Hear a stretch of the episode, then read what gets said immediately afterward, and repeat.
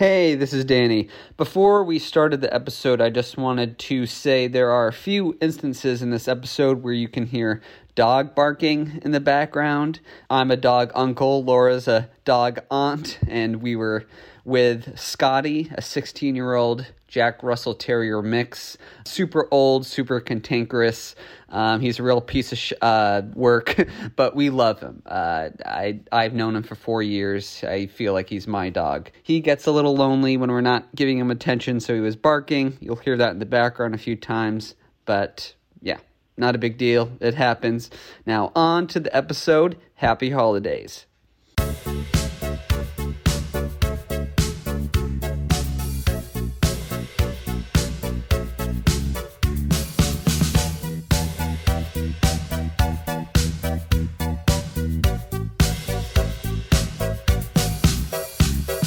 Last Christmas I challenged you so. Strike a blow against me, I'll return it in kind. One year hence, go to my homestead, prepare to be beheaded.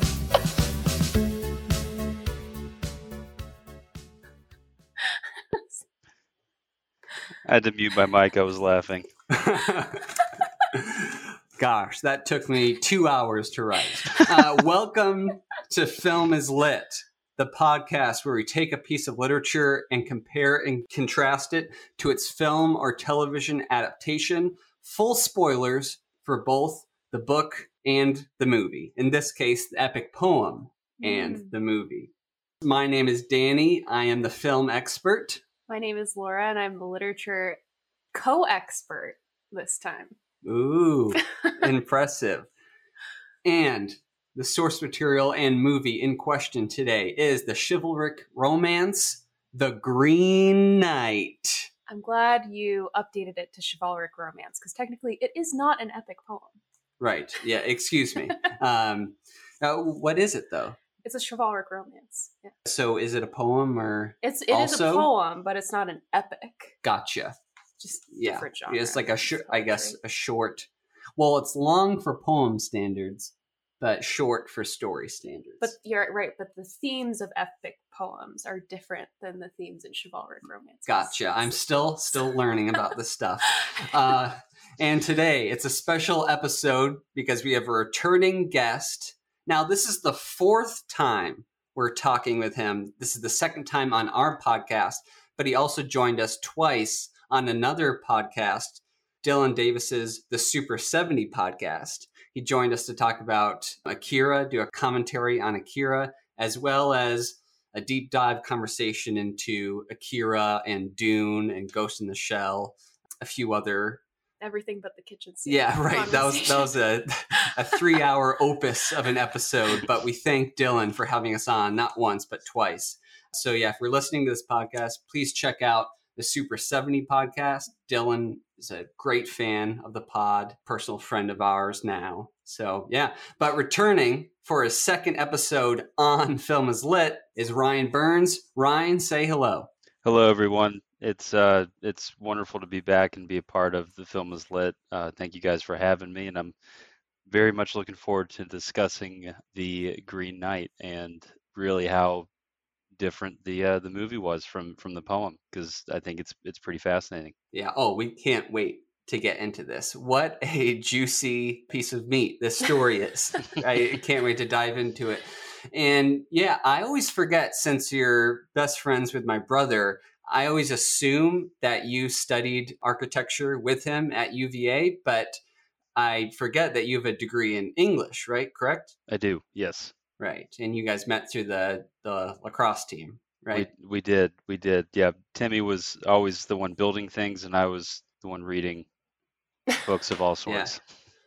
Not that he not that he doesn't read, but the because illiterate he, he does. No. right. So we have Sorry, not Tim, you're not an idiot. I've been drinking, so I'm a little edgier today than normal. Yeah, she's on her second big glass of beer, uh, fitting for. It's like we're in a tavern. Yeah. Yeah, and it's like Gawain's character in the beginning of the movie. A virtual round table. Right. Yeah. Yeah. So we have not one but two English experts on the pod, Laura and Ryan, and I am a film expert, which means I'm an expert in nothing. All right. Um, no, right. I actually have a follow up question. Ryan, did you focus on something in your English degree, or we what did you study? required to necessarily focus. Um, we had big core classes that covered different eras of literature. I would say that if you were to officially make me declare a focus, it was modern American literature that I read the most of. But we did have a section on medieval literature, and this was a big focal point way back when. I mean, that was over 12 years ago when I was uh, studying that part in college. So, yeah, I have experience with this um, way back when, but it was really, really fun to revisit it.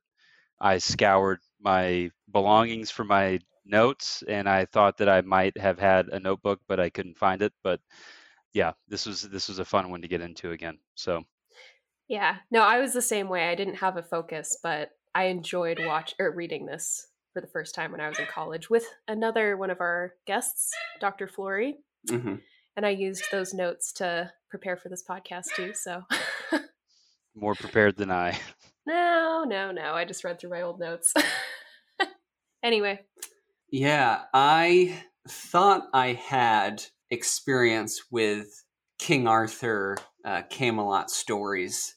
I consider myself a fan of that genre, but I was proven to be a faker when this movie came out, and I'm like, oh wait, I've never, I've never read or even heard of The Green Knight, so I guess, I guess I'm not as big fan of this this uh, material as I thought. So I luckily went in completely blind to the movie. And whether you've read the story or not, I think there's enough in here to blow your minds, no matter your expectations of the film. Yeah. So let's get into it. So, Ryan, you talked a little bit about your experience with the short story. So, when did you first see the movie?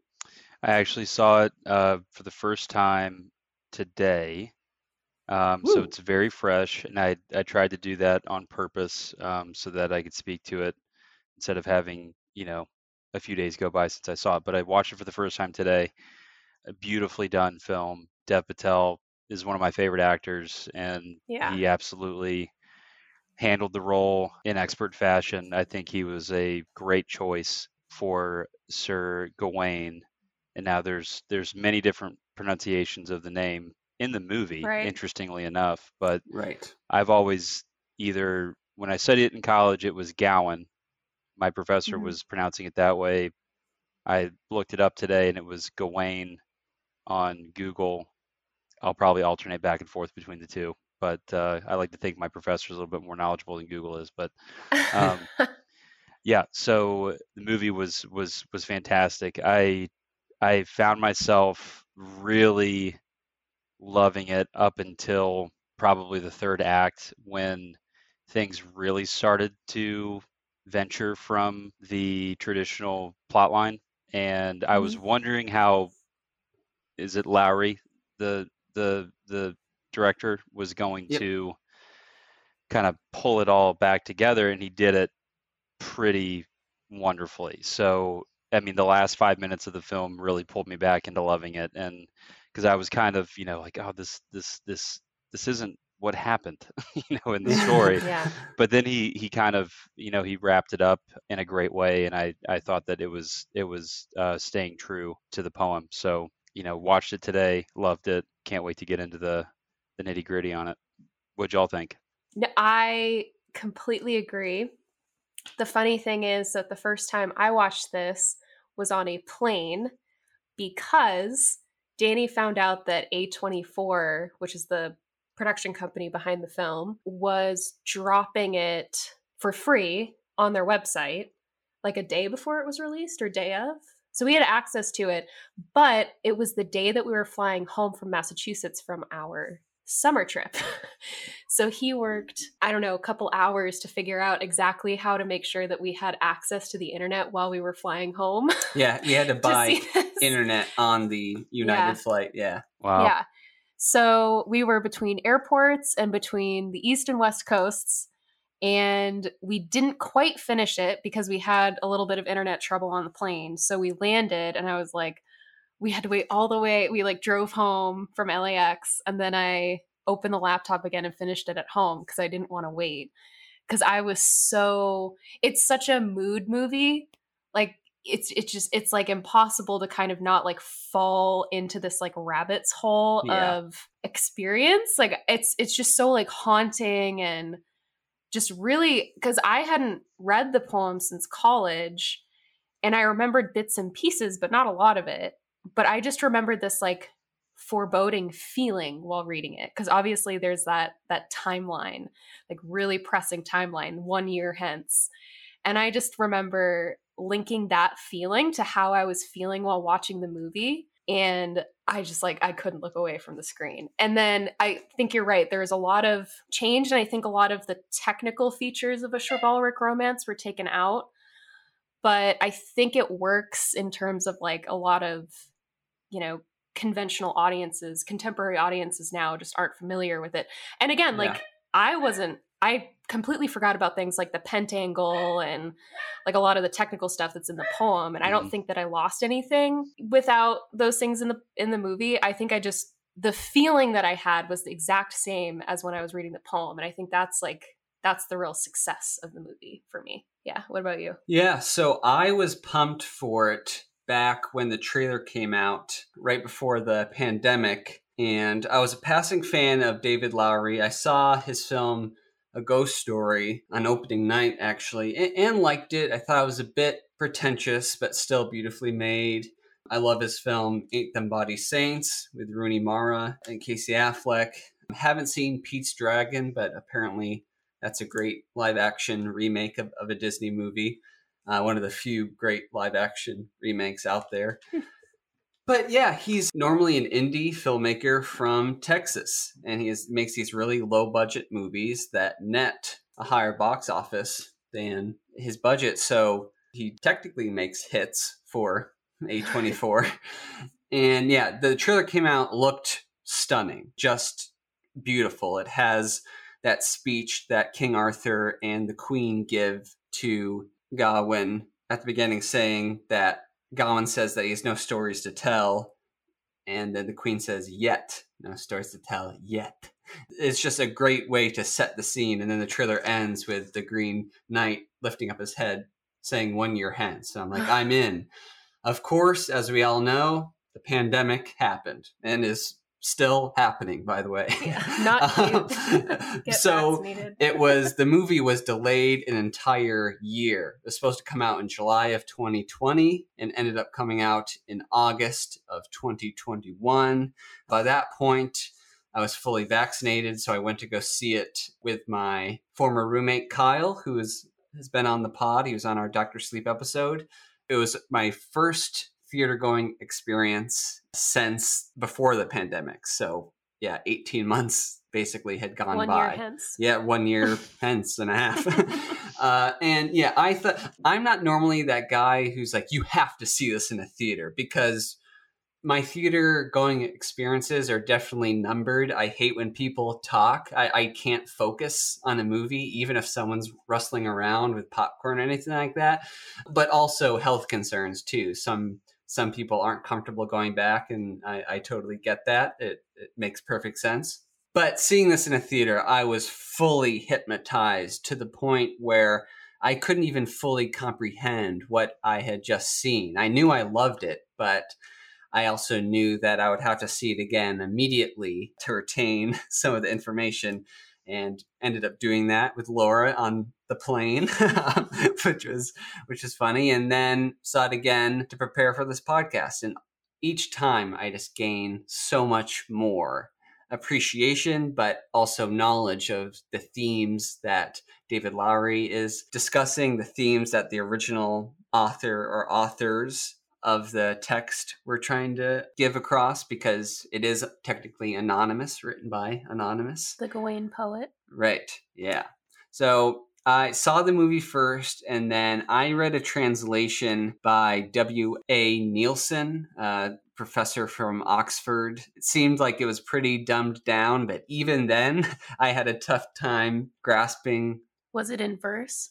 Or Yeah. was it in okay. Yeah, it did have footnotes, kind of like you know in high school when you're reading Shakespeare, and Mm. it would tell you what the hell they're talking about in the footnotes. So yeah, I went through that phase. Struggled a little bit to get through the story just because I had already know I already knew or thought I knew the story. Of course, the story is much different than the movie, but they have similar themes. So yeah, I think this film it, it's absolute catnip for hipster cinephiles like myself. I mean, this is a type of film that will be lauded by critics and cinephiles that mass audiences will have hated and will hate. I, I was watching the movie and I'm like, wow, David Lowery really did this. Like he could have he could have thrown in your classic knight battles, swords and sandals action. Uh, there's none of that in Yeah. here. This this is not an action film. I wouldn't even say it's an adventure in the sense that he takes a trip from one place to the other, but it is much more of a mood piece, an exploration of shame and uh, integrity and what it means to be honorable and how you can't cheat life and uh, also like what green represents of death and rebirth. Very heavy themes. The movie is two hours and eight minutes.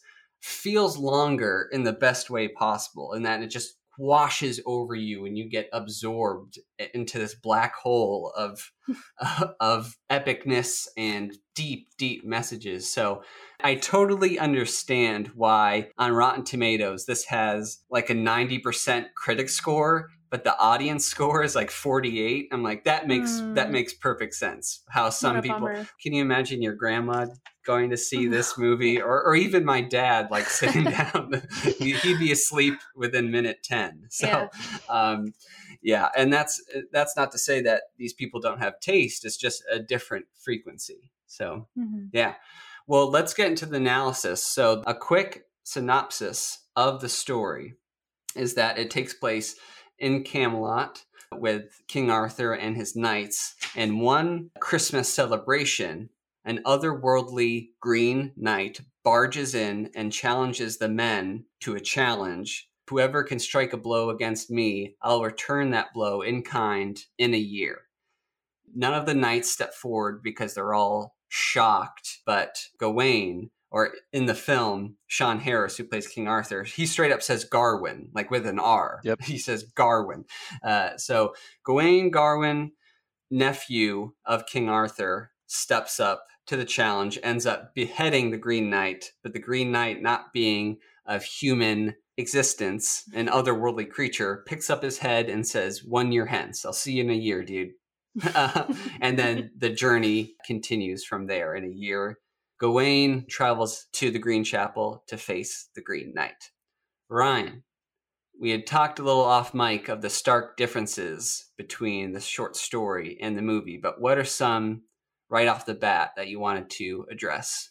So right off the bat, uh, first and foremost, I just want to say one of my favorite parts of the film is a very slight, very short, up close shot of Sean Harris after Dev Patel's character of Gawain beheads the Green Knight, which is right after Sean Harris says, "Remember, it's just a game."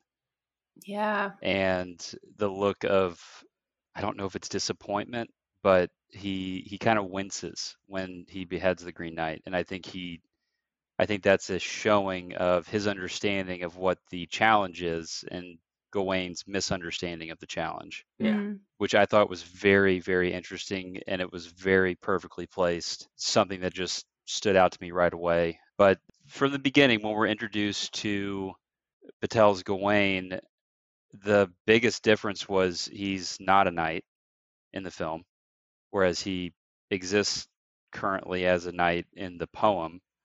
Um, he's one of the in the poem. He's one of Arthur's top knights, if not his top knight, in terms of how he lives his life, his morals, and his standards, and his virtue.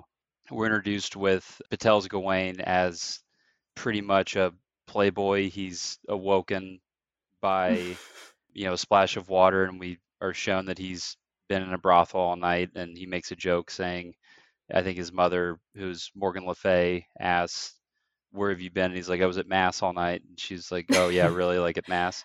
Um, so we're we're we're presented with a, a wildly different character, you know, from a moral and standard perspective, um, which I think is basically setting the tone for this being kind of a coming of age or a um, you know journey for honor or growing up mm-hmm. uh, really in in the film as opposed to what the journey that Gawain takes in the poem what that represents. There, there's there's definitely crossover in themes between the two, um, but the setting with Gawain in the film is is of a different tone uh, with with how the character is structured um, at this point. So in the beginning, we're presented with pretty much a totally different character with the same name, but uh, you know he'll he'll prove that he holds very closely later on in the film to the the Gawain of the poem. So just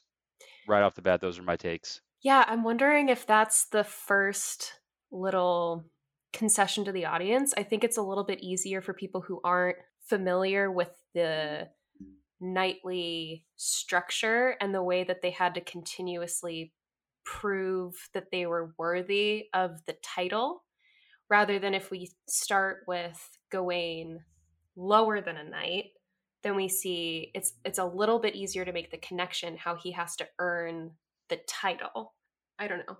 That could could just be like a little bit of a like a quicker um yeah plot line.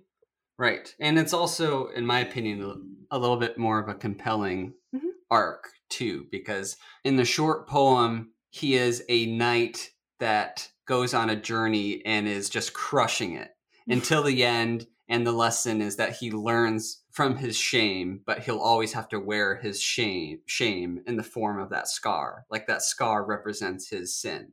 Whereas the movie is a complete inverse. Gawain is not a knight. He goes through the whole movie failing, and his final test he completes. So it's a, about a man learning that he'd rather have his honor and integrity than live a life of shame. So it's it's complete opposite, but I think just from an opinion based point, much more compelling. And throughout the whole film, every character he comes in contact with makes a comment about whether like you don't look like a knight or like with the lady you're no and, knight um, yeah you are no knight mm-hmm. after that uh, pretty intense uh, shocking saucy scene, scene. i know yeah when the reveal of the bodily fluid is on screen my audience like erupted. They they didn't even know how to react, and I, I remember I went like I don't I don't know what that was.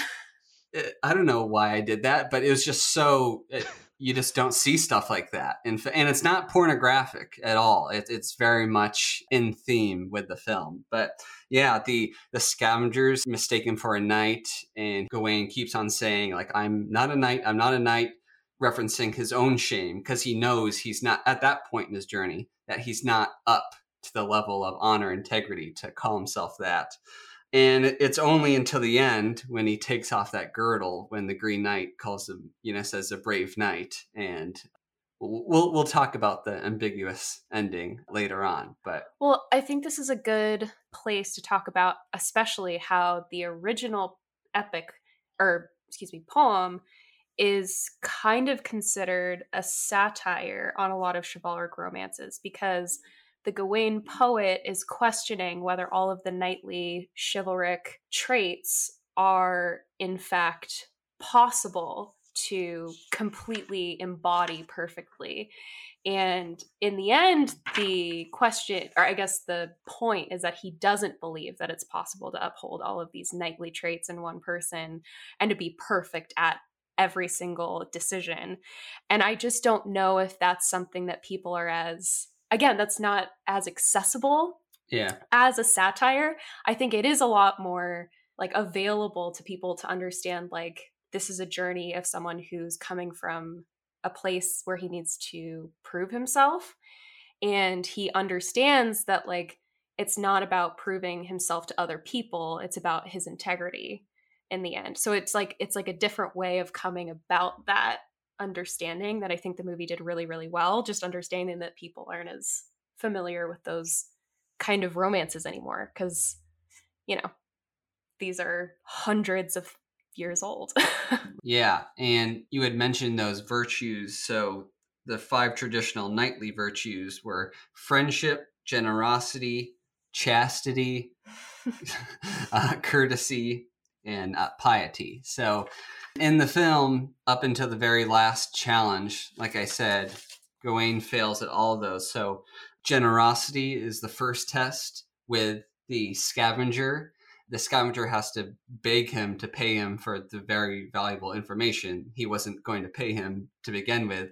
And even when he does pay him, tweren't enough, as to quote Barry Keoghan, the frightening Barry Keoghan. I mean, he has six minutes of screen time in this movie. So haunting, such a big presence. So fails in generosity, um, chastity, obviously with the lady, the You're No Knight scene, courtesy with Winifred, who's the lady in the cabin, who the ghost lady, uh, who has her head decapitated. So, so she's not in the original right. poem, but she is based on other stories and material of this time, 14th century material. So he he fails that challenge by asking her what will I get in return if I get your head for you? And so that's a big fail there. I think she's like, why would you ask me that? Like, yeah, yeah, she's pretty Right. ticked off at my head is on the floor. Yeah, like, can you Yeah. just go get my head, please? yeah. Friendship, he fails in that. It could be seen two brotherly ways. love, technically. Yeah. Right. Well, it fails two ways with that when he flees the Lord's castle. They were they were being a little weird, but uh, he he flees and doesn't really become a friend of his. But also he doesn't heed the advice of the fox, who's telling him not to venture in the Green Chapel. Who in the short story is a man. I Mu- love that change. much- I don't know if you liked that, Ryan, Yeah, but I thought cuter. that was really cool. I thought it was pretty neat, and I, I thought that. So, from what I was reading and researching, uh, Lowery's reasoning for the fox, kind of accompanying him along his journey, was a stand-in for one of the hunts that the Lord goes on, Mhm. and he mentions, you know, I was trying to catch this fox, it eluded me several days in a row, and then they actually do a nice homage to it with the mural of the fox with the man's head at several points throughout the film referencing oh, I that didn't even notice that. but also especially when he's he's on his bed with whatever I, the crazy one of the hardest things about this film and it's not a critique but I think it, it lends itself to be rather inaccessible to a general audience because the basically have four characters that are named. Everybody Mhm. else is i you're just kind of expected to deduce who they are and who they might be. Um, the princess, I have no idea who that was supposed to be. Um, that he ends up leaving Essel for and marrying and having a child with. He's uh, he's laying on his back. He's looking up at the ceiling, and there's the fox with the man's head. But also, they pay tribute to that section of the poem when the Lord, um, Joel Edgerton, Edgerton's character. Side note: I adore Joel Edgerton. I think he's an absolute badass actor, and Yeah. I love everything that he touches. Um, and uh, you know, he he lets the fox out of the bag. That is Mm. part of what happens, you know, at the end of one of the hunts and his conversations with with Gawain um, or Gowan. But yeah, I I loved it. No, to further your point about the characters being confusing, the same actors sometimes play different characters Alicia throughout the movie. And I was a little bit confused at a couple points because I didn't recognize her at first. Then I was started looking a little closer. I was like, oh, wait a second. Like, and then I started kind of thinking, like, what does that mean? And I think it's what it's trying to express is how metaphorical this whole thing is. Because I think you can really read it as like a journey of the mind. It's like an emotional journey. And as much as it's fun to watch, I think that's what makes it so dense is it is an emotional journey. It's not it's completely symbolic like there's nothing real about it. And that idea finds its roots in chivalric romances too because like we were talking about earlier epic poetry is a lot more realistic as much as you can like consider it realistic consider homer realistic which like is weird to think about but you know it's like based in like monsters and like overcoming physical obstacles and stuff like that whereas chivalric romances are very much like a journey within and so I think it just, even if it doesn't mean something specific, I think the recurrence of people's faces is sometimes like just an interesting way of saying like themes can recur in your life sometimes. And like if you struggle with something one time and you don't completely deal with it in a mature way or you know figure it out in your life then it might come up again and you might have to like struggle to overcome it again right yeah and speaking of symbolic you can't get more symbolic and literal at the same time with Gawain approaching the giants and literally asking to sit on the shoulders of giants as a way to cheat the journey. You never know if the giants are going to kill Gawain or pick him up to put him on the shoulders, but the the fox luckily steps in to either to either push them away or to keep them going on their journey. So I have a question. Eh, Laura, you mentioned you know duality almost with characters being represented twice or same characters playing different roles. Absolutely. And Joel Edgerton's character, the Lord, it is revealed in the poem that he is the Green Knight. And I have a I was wondering if you guys noticed this. I don't know if it was my mind playing tricks on me because I did know that. But there's that one prolonged shot like maybe 15 minutes before the movie ends when he's in the Green Chapel and it shows that shot of the Green Knight's face and it just freezes on it for like two minutes. And it kind of cuts back and forth between, you know, their their their faces, but I could have sworn that it was ever so slightly showing a different character's face reminiscent uh, and I kept thinking is this going to is he is his face going to shift into Joel Edgerton's face? And there's right. to be that reveal that's in the poem, but I was wondering if it was maybe being alluded to or if I was just making it up completely. And I didn't take any CBD or gummies last night, so like I'm, I, I made sure my system was clean.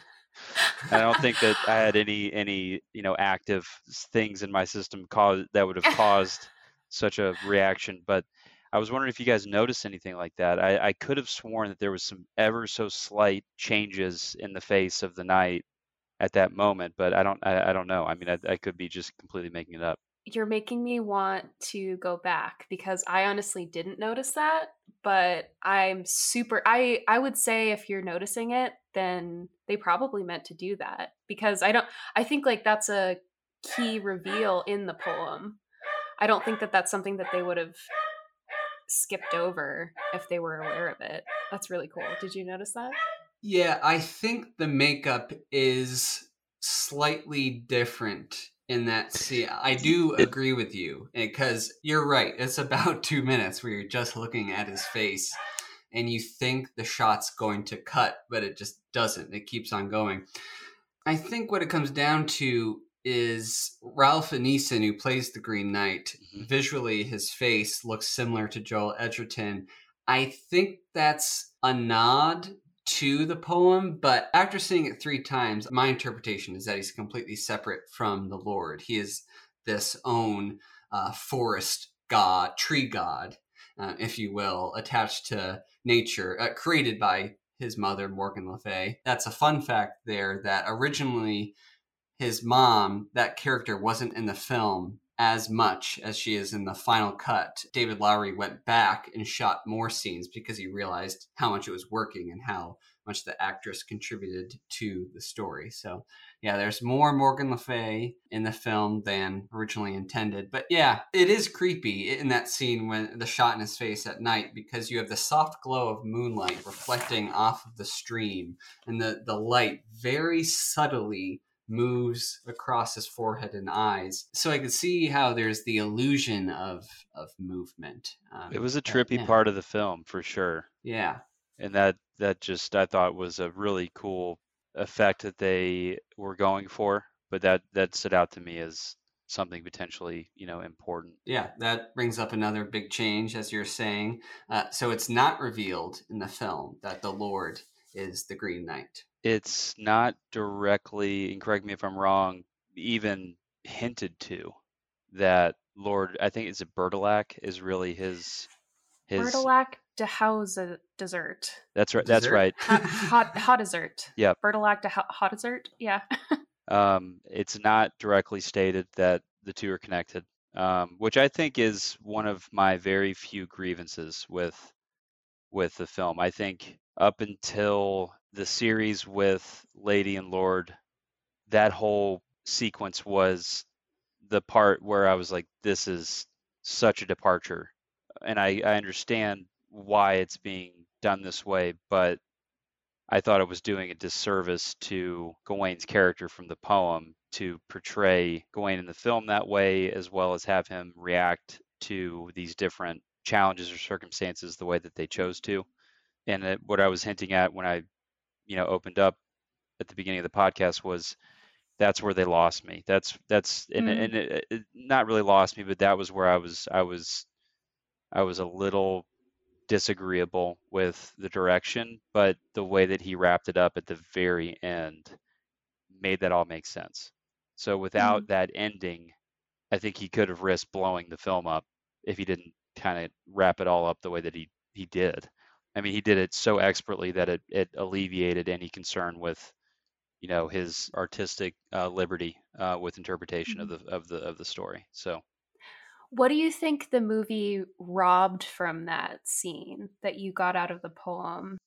I think that we are already introduced with the film's version of Gawain as a character that's rather slave to his desires and we don't need that portrayed in such you know vivid explicit detail as with the interaction with you know the lady also in the poem, she advances him three separate occasions. And he, mm-hmm. you know, in the poem executes chastity, save for, you know, kissing. One, you know, a one kiss, two kiss, and then the third night, three kisses, in which he ends up, you know, having to give to the Lord in exchange for the game. The game being the, the hunt, the the you know the kill that he brought back every day and you know highlighting the the structure of their own you know kind of sub game within the plot i think it it did a disservice to gawain's character to have him re-represented as you know so disagreeably uh, from my perspective it wasn't really fair. Gotcha. It, it just i because that was one of the things that i loved about that character was from the poem i remember specifically like you thinking you know he's staying in in this castle or establishment and they're welcoming him in and she's advancing on him and he's like this isn't right. You know this isn't the right thing to do. I'm a knight. And so to just flip that on its head completely and blow it up i thought mm-hmm. was was probably my biggest issue with the whole thing but mm-hmm. that's just my take on it. What about y'all? Yeah i think i think it changes her character a little bit too because i think the function of her character is to be the temptation and it's not about her lust it's about the test that she's there to facilitate.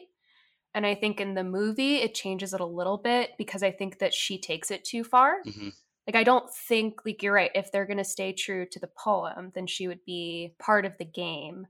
Whereas i feel like in the movie she's a little bit more like i don't know if she has more agency, which I feel like normally I would say that's a good thing for a female character.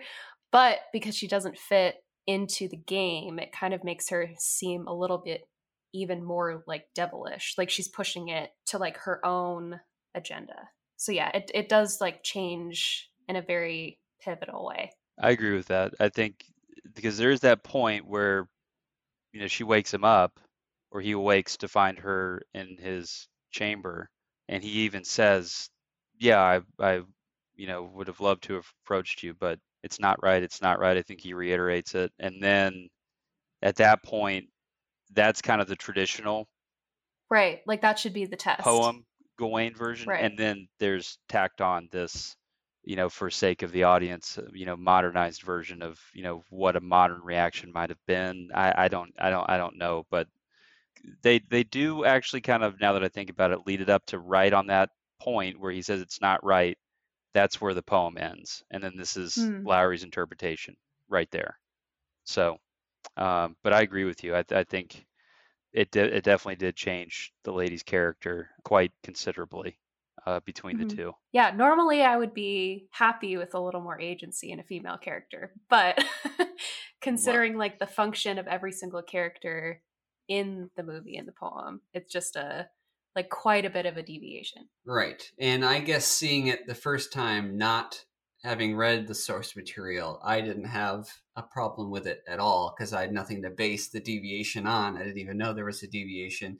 What I had a problem with at first with that whole sequence is that the momentum comes to an ass grinding halt uh, uh, as soon as he enters the palace. Uh, love Joel Edgerton too, and we've talked about Alicia Vikander before. But yeah, the first time I was watching it, it does the movie does slow considerably down. It's slow to begin with, but it really goes to a snail's pace during that scene. And I wasn't. I was still absorbing the visuals that I couldn't really focus on the themes and what was going on subtextually. Alicia Vikander's whole speech about the color green and what it represents that flew over my head the first time and even the second time because I, I, truly couldn't focus on analysis at that point. But I did pick up on this the sequence that we're all talking about. So the lady drops little hints that she's involved in magic and sorcery like Morgan Le Fay is. And I noticed this the third time that I watched it, but the old lady with the bandage around her eyes touches Gawain's face exactly like his mom does earlier on in the Ooh. film. Exactly the same hand placement. So I pictured that as his mom is communicating to him through that old lady. They're one and the same. So I pictured the lady in cahoots with Morgan Le Fay. So they're all in on the test but the lady is so aware that Gawain is not up to the test of being a noble knight, that he wears so much shame that this act of giving him back his protective girdle, in addition to doing what she does, is the most emasculating, shameful thing she could do to him to prove to himself that he is failing this mm. test. So when I watched it, I was just like, "Whoa, that is, what a badass!" It didn't make her a villain because kind of like the shame and cowardice is the big villains of this story, and that's kind of proving to him at that point that he is not ready to venture into the mm. chapel. That's so so so I, I liked that edition of it. Uh, it. It can be read as a little gratuitous or unnecessary, but I don't know. All three times it's it's just worked for me. And and you have two of the most attractive people on earth doing this, so it's you know gets a little a little hot. Is that hot in here? but yeah, and then of course the infamous shot where it cuts to the bodily fluid. You just don't see that, and it is such a tasteful way to show that. um, I David Lowery has created a new type of of way of, of di- discussing sexual themes like that. So so I loved it, but I, I, get your criticisms when comparing it to the um, text. That's interesting because I I almost feel like now that you've talked about that, it's almost like in the poem there's a stopgap or there's like a threshold that they're expected to uphold and it's like as soon as they get to that threshold the test can be done. And it like it never pushes further. Like all the people are like well I, I don't know if i don't know if it's almost like a not an excuse. Um but yeah there's like a threshold and once the, the threshold has been reached then they back down. Whereas in your version which i think is interesting to think about it's like no like you've already failed this many tests like you're clearly not upholding the like we talked about so in the poem gawain has a shield or like a breastplate with a pentangle so like a star and all five of those points are supposed to represent the social what are they uh virtues? virtues things that he's supposed to uphold to be a perfect knight and without one you fail the whole thing. So the lady in the movie is not interested in him reaching that threshold. She's more interested in like shoving his face in the fact that like he failed all of these. Like you're not a knight. Bottom line, like I can push you even further because right. you've already failed all these things. So it's you know it's not about reaching a threshold. It's about the fact that you've failed and you've fallen. So you can't like push forward. Yeah, and the whole movie, even after that point, Gawain is just he keeps on giving in to what's safe or he tries to Hmm. circumnavigate the hardships of the journey and he knows that he's going to be wearing that girdle when he approaches the green knight. So yeah. Since there is that sexual element in there i don't think that the lady is also his mom. That'd be a little weird but i do think they're in cahoots and that there's that element there that where she's really trying to show him how much he's not uh, up to the task so Another thing I found interesting on Alicia Vikander's monologue about color is eh, I could be mistaken, but when she's questioning, you know, why does the knight wear green or why is he green? She says, I think right after that, why not blue? And she might say blue first, which if she does, then I guess my point is on more solid ground, but if she doesn't, maybe not. But she's wearing like a cobalt blue dress or gown the entire time she's on screen, save for the time she's in his chamber with the, which is also interesting, the fur that she wears looks like a fox coat. Hmm. I, I just Right. I thought that it's very red.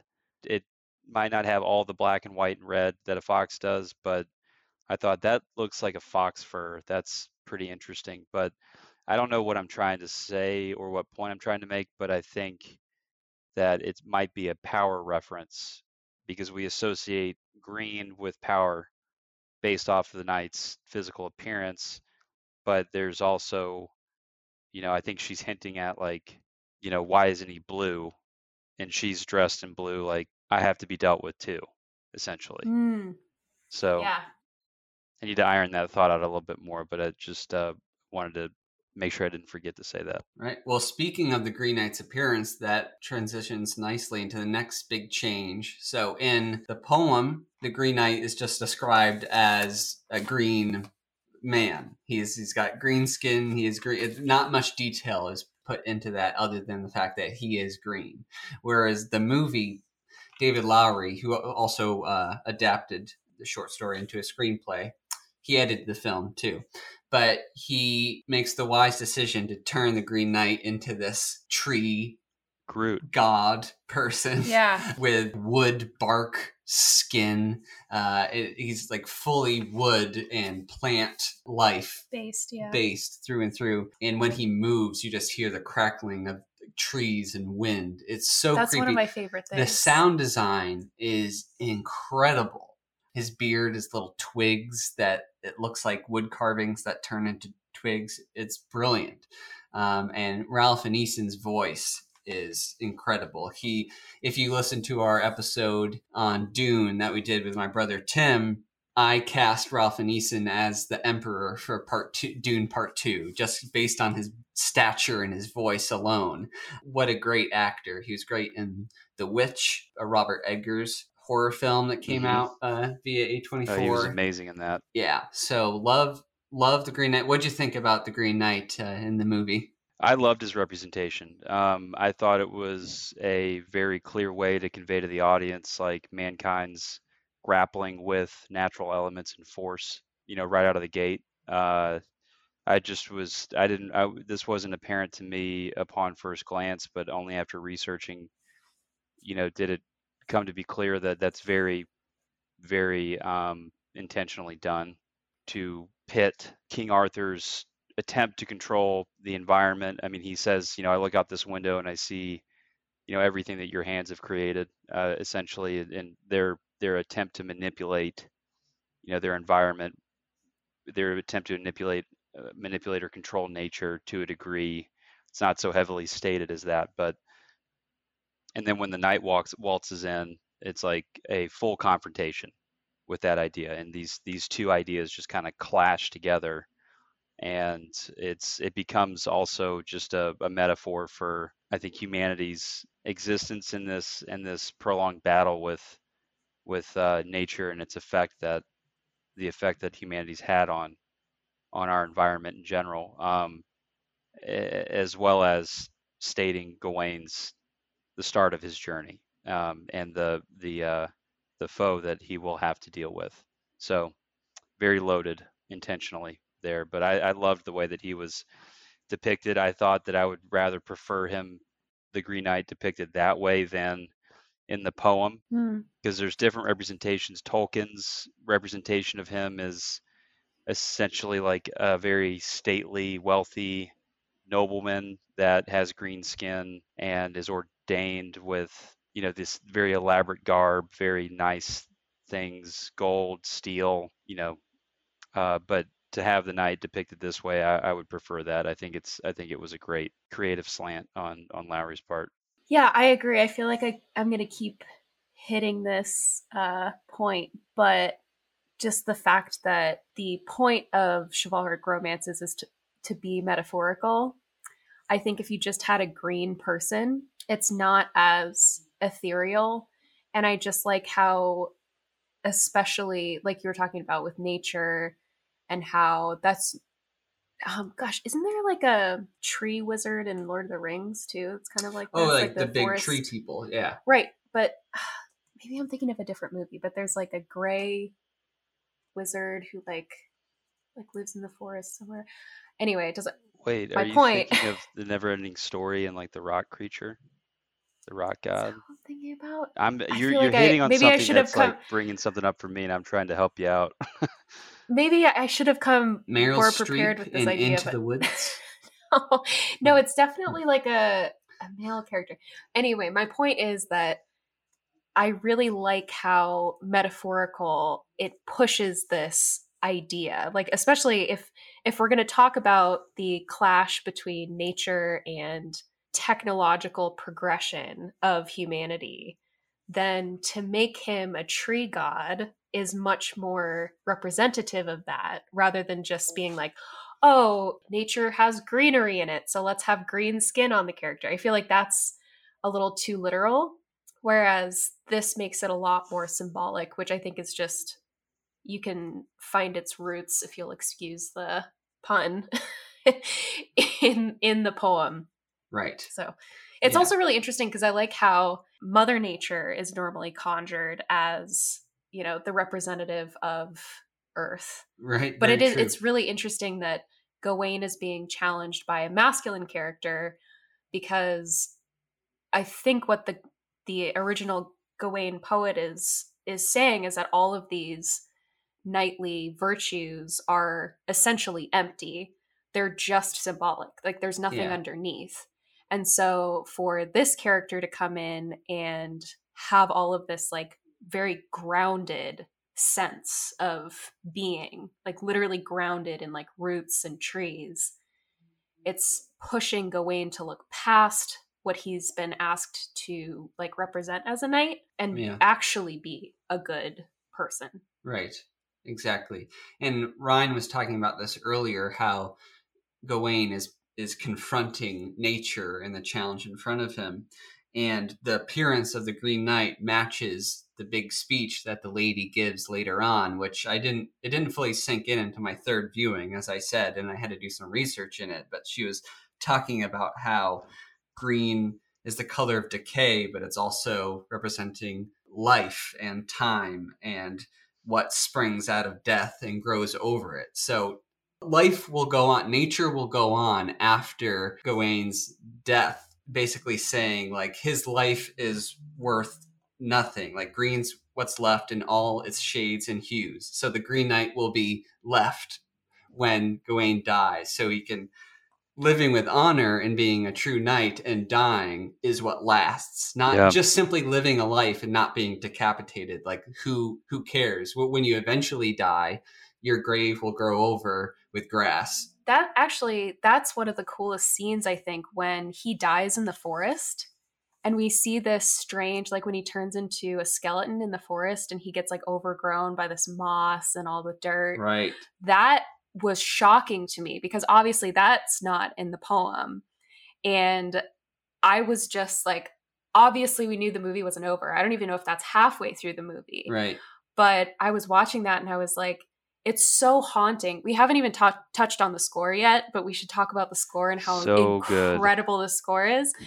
But that was like, I think that goes exactly to your point that a lot of what we're talking about is how these chivalric virtues are almost laughable nowadays. I mean, it's it's almost an absolute chance that we even have this text because Right. it you know nobody knows when it was originally put down to paper no one originally knows when it started to be traded orally as a poem and i i think the original text too like was in a fire it like could have been completely lost to humanity if not for complete chance so that idea of humans being completely forgettable unless you know you bring something to the table that's kind of in that like legacy Yeah. I don't know, echelon, then you will be forgotten and you'll just kind of like become a skeleton in the middle of the woods. I love that. Well, there's there's a big point, and I'm glad you hit on that because there's a big point about the interpretation of the word legacy here.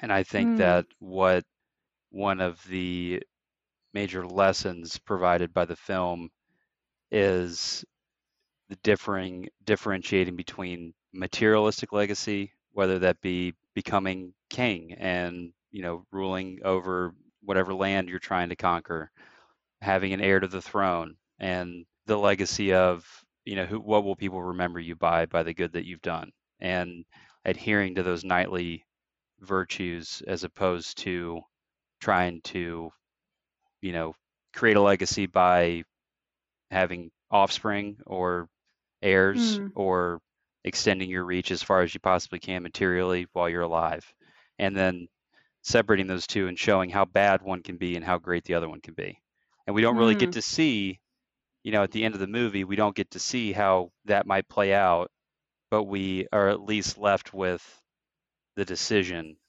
to go one way or another which i think is super important and the one reason why i think that Lowery encapsulated the Gawain character well by adding that point at the very end as opposed to just letting it be open ended. The fact that he takes off his sash, his, you know, protective, you know, sash that's supposed to keep him unharmed and accepts his fate is the decision, is the virtuous decision, is the right decision, is the good one, the truthful one, Mhm. the honest one and the honorable one. He he kind of hits everything all at once with just making that choice. Um, I think legacy is a big issue in this film, um, massive.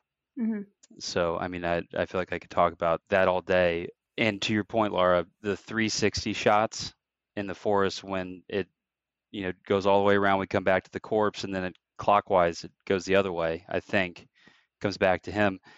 I was confused at first with that, but it kind of made sense when he is at the chapel and he's flinching from the blades. Right. And then I think we're provided with hit the scene of him fleeing and then going on and living this life and then it all comes rushing back to that point where he decides to take off his cloak and then accept the blow. I think you know we're, we're given flashbacks. He he is able to foresee the future consequences of his decisions. Mm. And I don't think it's very clear in the movie at first that that's what we're seeing. That's the way I'm interpreting it. Is Right. you know if I lay here all bound up and give up, I'm gonna die, and I'm gonna Mhm. become a bag of bones, literally, Mhm. just sitting here. And then it kind of comes back to him, and then he decides to act. So there's these Mhm. moments of like action in the film that are marked with these very ethereal, you know, well the forest scene was ethereal, but marked by these these you know visions I think he has, Mhm. or just representing the consequence of or foresight of the characters. So I don't know if y'all felt the same way about that, but that was that was my take on it. Yeah, absolutely. The first time when they do that 360 shot with him on the ground, I didn't notice that in the background the seasons are changing.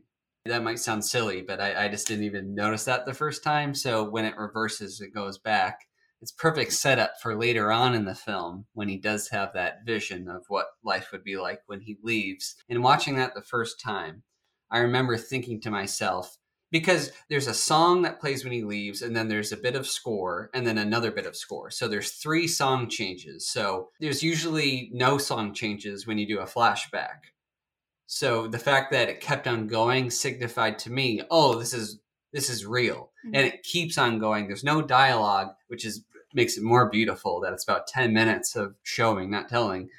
After his son dies and then his kingdom is being, there's that siege on the kingdom. I was just thinking to myself, God, I hope, I hope this is not real. I hope I was just, I, I had my fingers crossed. I, I was just begging that what I was seeing was, wasn't true.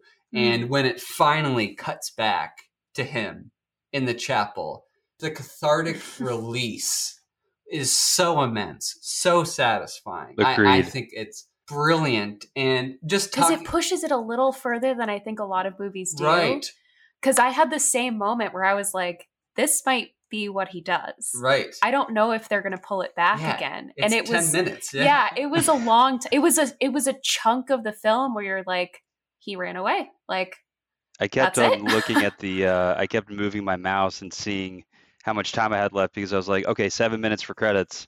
I'm gonna throw my laptop if this is the way that it ends. Like this Yeah. is. So, I, I was like, how is he going to tie it all together? yeah. And it, it, it, you know, more for me in those moments, I get angry.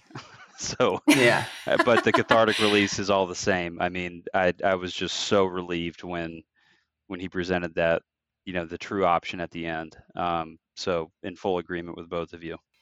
Yeah, I I really like in the very end, since we've kind of come to the end of this movie, unfortunately, how this whole story, this whole adventure is framed by the fact that it's called a Christmas game. And I know that it's obviously deeper than just a game. It is an emotional challenge. Like it's it is a challenge.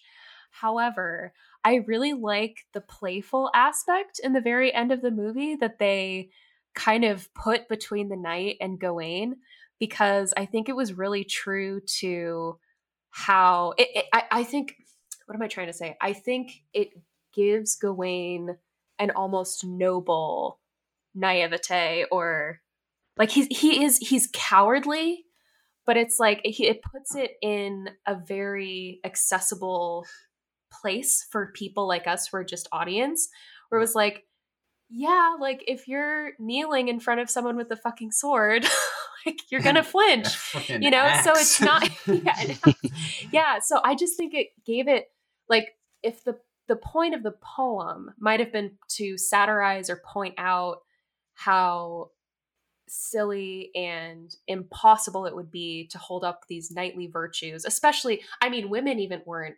considered like this story was not written for women it was written to satirize like this masculine possibly the the Gawain poet was a woman. Who knows if she maybe she was trying to satirize knights in general. But for the most part, this is a very like masculine story.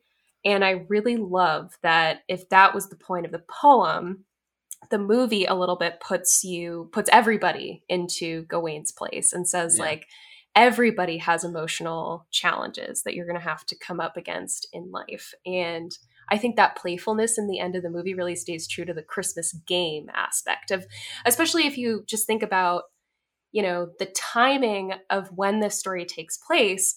People usually are reflecting on how the year went and how they want the next year to go and how you can become better. Like that's the whole idea behind New Year's resolutions. So I kind of like that this is just reminding people that a new year can be a new rebirth for anybody, you know, to Yeah. like look at yourself and decide who you want to be in the next year. There's that great line of dialogue when the Green Knight says, Did I act the same way in your position? You've had a year to prepare for this. And Gawain says, Got a like, year to gather courage. Yeah, one year or a hundred wouldn't make a difference. Like, you can't, I'm facing my own death here. Like, Yeah, yeah, like uh, give me a minute. right, yeah. Uh, I was going to say, the original poem is, I interpreted a slight homoerotic oh, absolutely. with the, the kissing, the Lord basically begging Yeah. Gawain to kiss him. Yeah. Well, they they they kind of highlighted that I think with the kiss between Dev and and Joel. I mean, it's not a peck. It's it's nothing really erotic, but it does.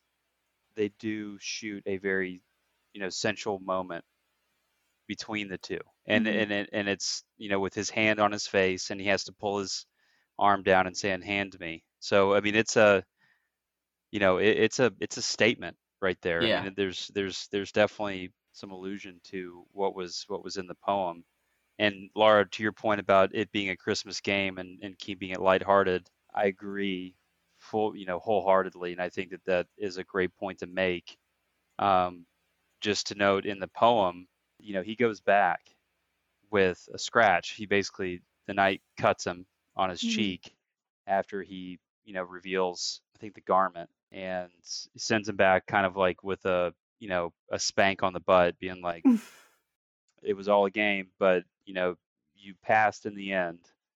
But let this be a lesson to you. And he goes back with the sash or the garment, the I don't I don't know what to call it, but and all the knights and the round table kind of make fun of him about it, and they're like, "Let this be a lesson to us to remain honest." And then Mhm. they all adorn a sash as well, and so they kind of, you know, there's there's a big camaraderie thing there, but to highlight it being lighthearted at the end of the movie, where it's lighthearted at the end of the poem, is is a is a great point to make. Yeah, and I think it's important too to note that he did have a year to prepare.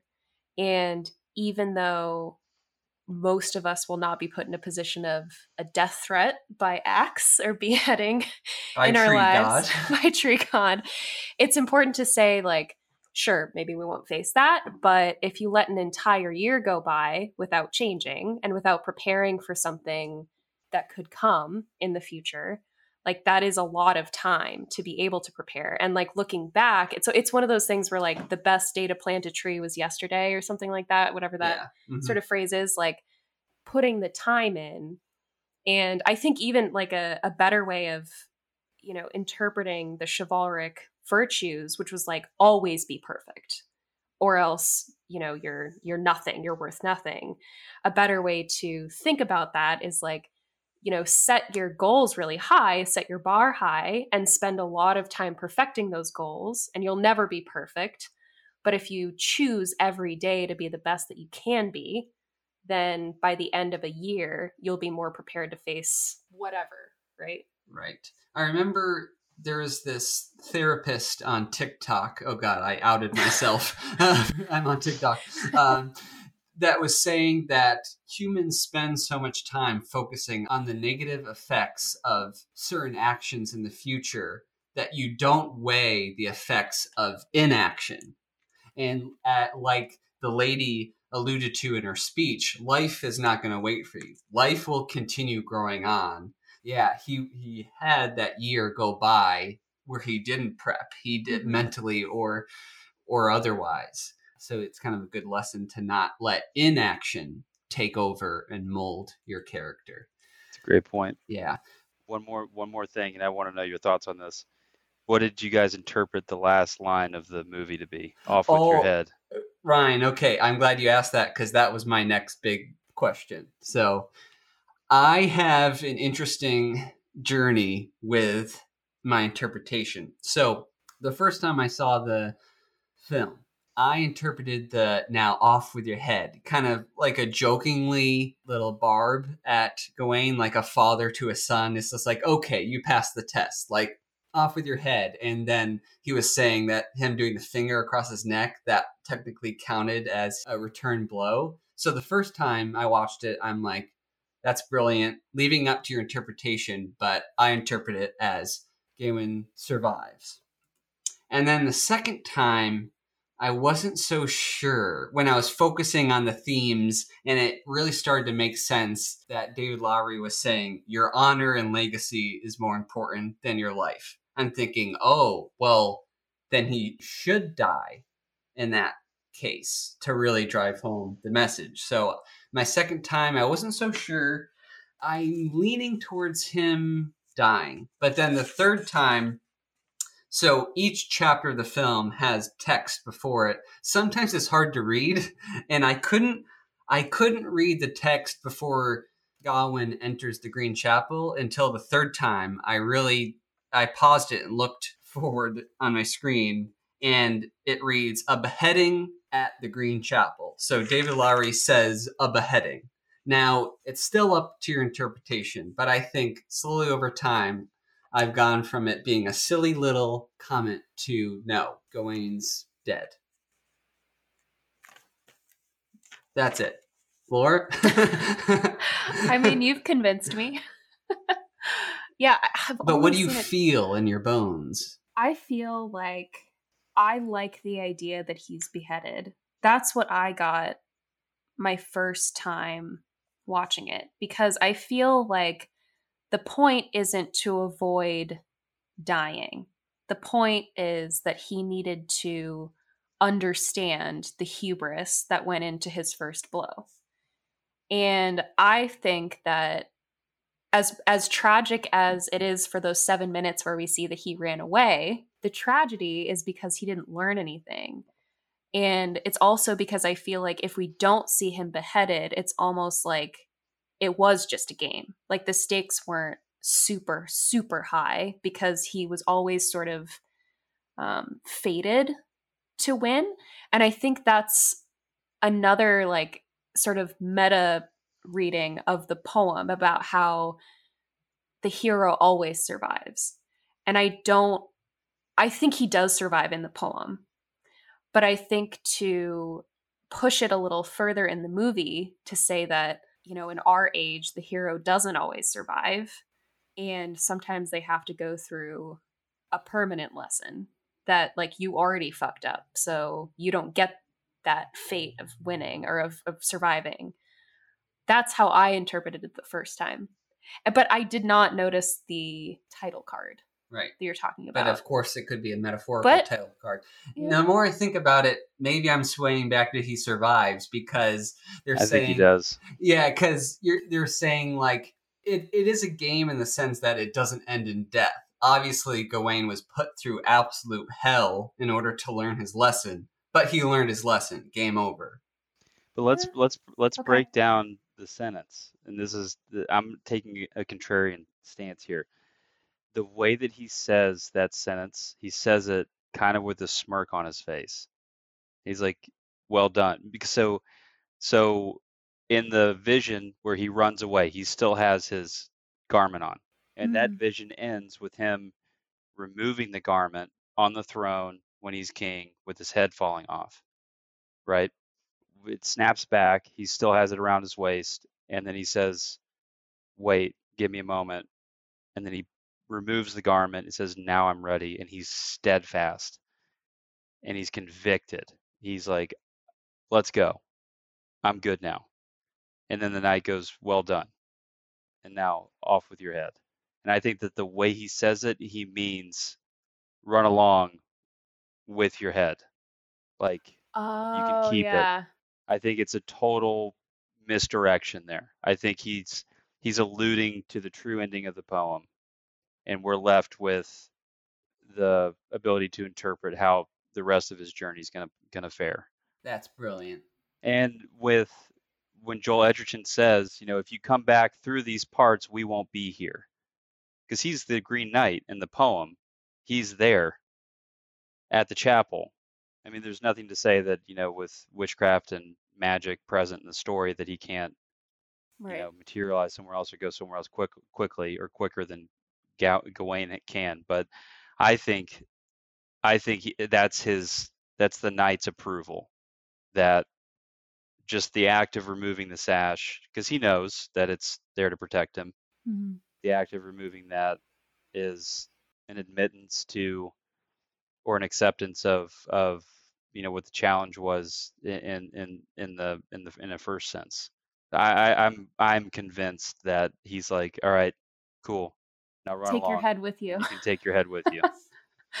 well, I'm convinced and I feel dumb. Yeah. I need to rewatch the movie because I feel like I missed. Well, speaking of dual meanings, the Green Knight, the title itself, in the movie, it becomes two because it's referencing the Green Knight, but also Gawain, he's green in the sense that he's new. He becomes It's a knight. perfect. Yep. Hmm. Yep. Huh? He's a novice. He's Yeah. green. I like that a lot. No, I think I think that's that's that's that's purposefully done. It's not Right. Sir Sir Gawain or Gawain and the Green Knight. It's the Green Knight. Yeah. Right. Yeah. So, but no, you you've convinced me, You- listeners. You've seen in real time me start at one opinion, go to another, then switch back to my. No, I love that because you're totally right. The movie, like we talked about, the movie, he doesn't start out as a knight. Right. And in the poem, he does, and that's why it's called Sir Gawain and the Green Knight. But right. I, I think you're right. By cutting that part out, it's a double entendre, but it's also like it's smart because if he's not starting as a knight, we don't want him to be a sir. Merry Christmas. uh, yeah, this is a Christmas movie. It's canon. It's official. Um, And I, I think the other, the other, my last point is that I think that Gawain in the movie is one of his virtues is that he is truthful, Right. because people are like, "Oh, you're a knight." He's like, "I'm definitely not a knight. Mm, mm. I'm not. Yeah. I'm not. I'm not." He he dispels that at every chance that he can. And if I'm wrong, if he does masquerade as a knight in certain instances, then I'll accept that. But stood out to me that he, at every chance, is very transfixed on achieving that knightlyhood status, and he's not going to accept it until he feels like he's earned it. So that's kind of the one redeemable character trait I think that bolsters him Mhm. on a decent foundation with the audience throughout the film. Whereas if he was just a total, Shit stain. pe- you know, yeah, piece of shit human, then you're like, okay, well, you know, maybe I do want him to get beheaded at the end of the film. But Yeah. right. Yeah. um, yeah, he Di- is likable. Oh, at- he's redeemable. every- he's yeah, totally redeemable. absolutely. Yeah, you really do fall in love with him and you start cheering for him almost immediately. Like you can feel how embarrassed he is that he's not an and he doesn't feel like he has a place at the table or he's the, earned a place at the Right. table. And really the only reason he's there at the feast is because he's Arthur's un- uh, Yeah. ne- nephew. Nephew, So Yep. Nepotism, baby. right, exactly. Yeah, I think that's what he's like. Yeah. you know, Yeah. insecure about. Yeah. Well, before we go, gosh, we could talk about this for much longer, But We're gonna talk about the score. yeah, just want to talk about the haunting score by Daniel Hart. I hope he gets nominated, but this movie's not slated to get nominated for anything, which is such a shame. such a I, shame. this is one of those movies that people love that just will not perform at award shows. It's it's I, I don't know why the industry works like this. It's such a piece of art. I don't understand how it would not be considered. justice but- for Daniel Hart. Also, the cinematography, beautiful by Andrew Droz Paler- Palermo. Palermo. Excuse me. um, yeah, this movie looks beautiful too. I, the cinematography category is kind of stacked this year. Dune will probably win, but Mm. I think this movie deserves to be nominated as well. It won't be, but there it is. So just wanted to shout out those two things, along with the makeup and production design. Uh, everything below and above the line is The costumes, I perfect. the, Yeah. the thing that I absolutely love is the crown that they use. oh yeah. It's so and good. that kind of like tilted forward halo. halo. Yeah. yeah like well, the halo sainthood just crown. It it just is such a blatant um, lift from medieval art. Yeah. and representation of of Christianity and the Christ-like figures, um, angels uh, as Mm-hmm. well. I mean, uh, you know, almost, you know, are very commonly depicted with that very present circular halo behind their head. So that I thought that was a, a really cool thing that they did with the crown too. Yeah, and it's also super symbolic about how if he had taken on that crown, he he like sit as Elf so eloquently says, he sits on a throne of lies, right? Because Yeah. he's been crowned as this like saintly character as Arthur and his wife have been, but obviously like we we've seen that at his very roots he ran away from his challenge. So it's like very symbolic of his like cowardice and lies. Now, did y'all watch it all the way to the very end, past the credits? Yep, there's a. I did. I only because I heard that there was a, a post credit scene. No, you did didn't. No. I didn't It's know. a very short, 30 second, maybe 20 second scene. And I think this is harkening back to our comments on legacy and what is a good legacy. This the, the crown is sitting there on the ground, and this little kid, she's like four or five years old, just sitting down next to it. She just kind of looks at it and oh, just puts it on, and then it cuts. So to me, it's like that crown has become a child's plaything. It doesn't mean anything anymore Mhm. Yeah. it, it and and it's like choose which path you want to take I do you want to fight so fight so Yeah, hard to I'll create to this to create this kingdom and this legacy and then for it to just be destroyed in a minute and then for that to not even be connected to a human to whoever wore it and to just be this inanimate object that becomes a toy Yeah. was was I, I'm lucky that I had it up and running to see that because I thought that was pretty powerful. Oh, I didn't know that that was there. You failed me. You didn't tell me that there was something Whoops. after. I didn't know till the third time. right yeah. off. All right. Well, Ryan, thank you so much for your time, especially around Christmas. I know it gets pretty busy for everyone. So we really appreciate you coming back for the fourth time. Well, it was wonderful to be a part of this Christmas game with Yeah. with with you two. So uh, thank you as always for for having me and asking me to join. It's an honor every single time, and I've really enjoyed collaborating with you on on these uh, podcasts as well as as the other two that we did. So you know, hopefully more to come in the future. Absolutely. Yes, the honor is all ours, sir. And I, I, want hope some. I want some. I need. Yeah. I need. I need to have the honor be mine as well. Yeah. All right, a little and, bit. and hopefully it's not uh, one year hence before we do another episode. All right, listeners. Well, please rate and review, subscribe, follow is now the term. Uh, please follow me on Letterboxd at Danny G Reviews. And yeah, we'll see you on Have- the next have a one. happy holidays. Happy holidays. and we'll see you on the next one.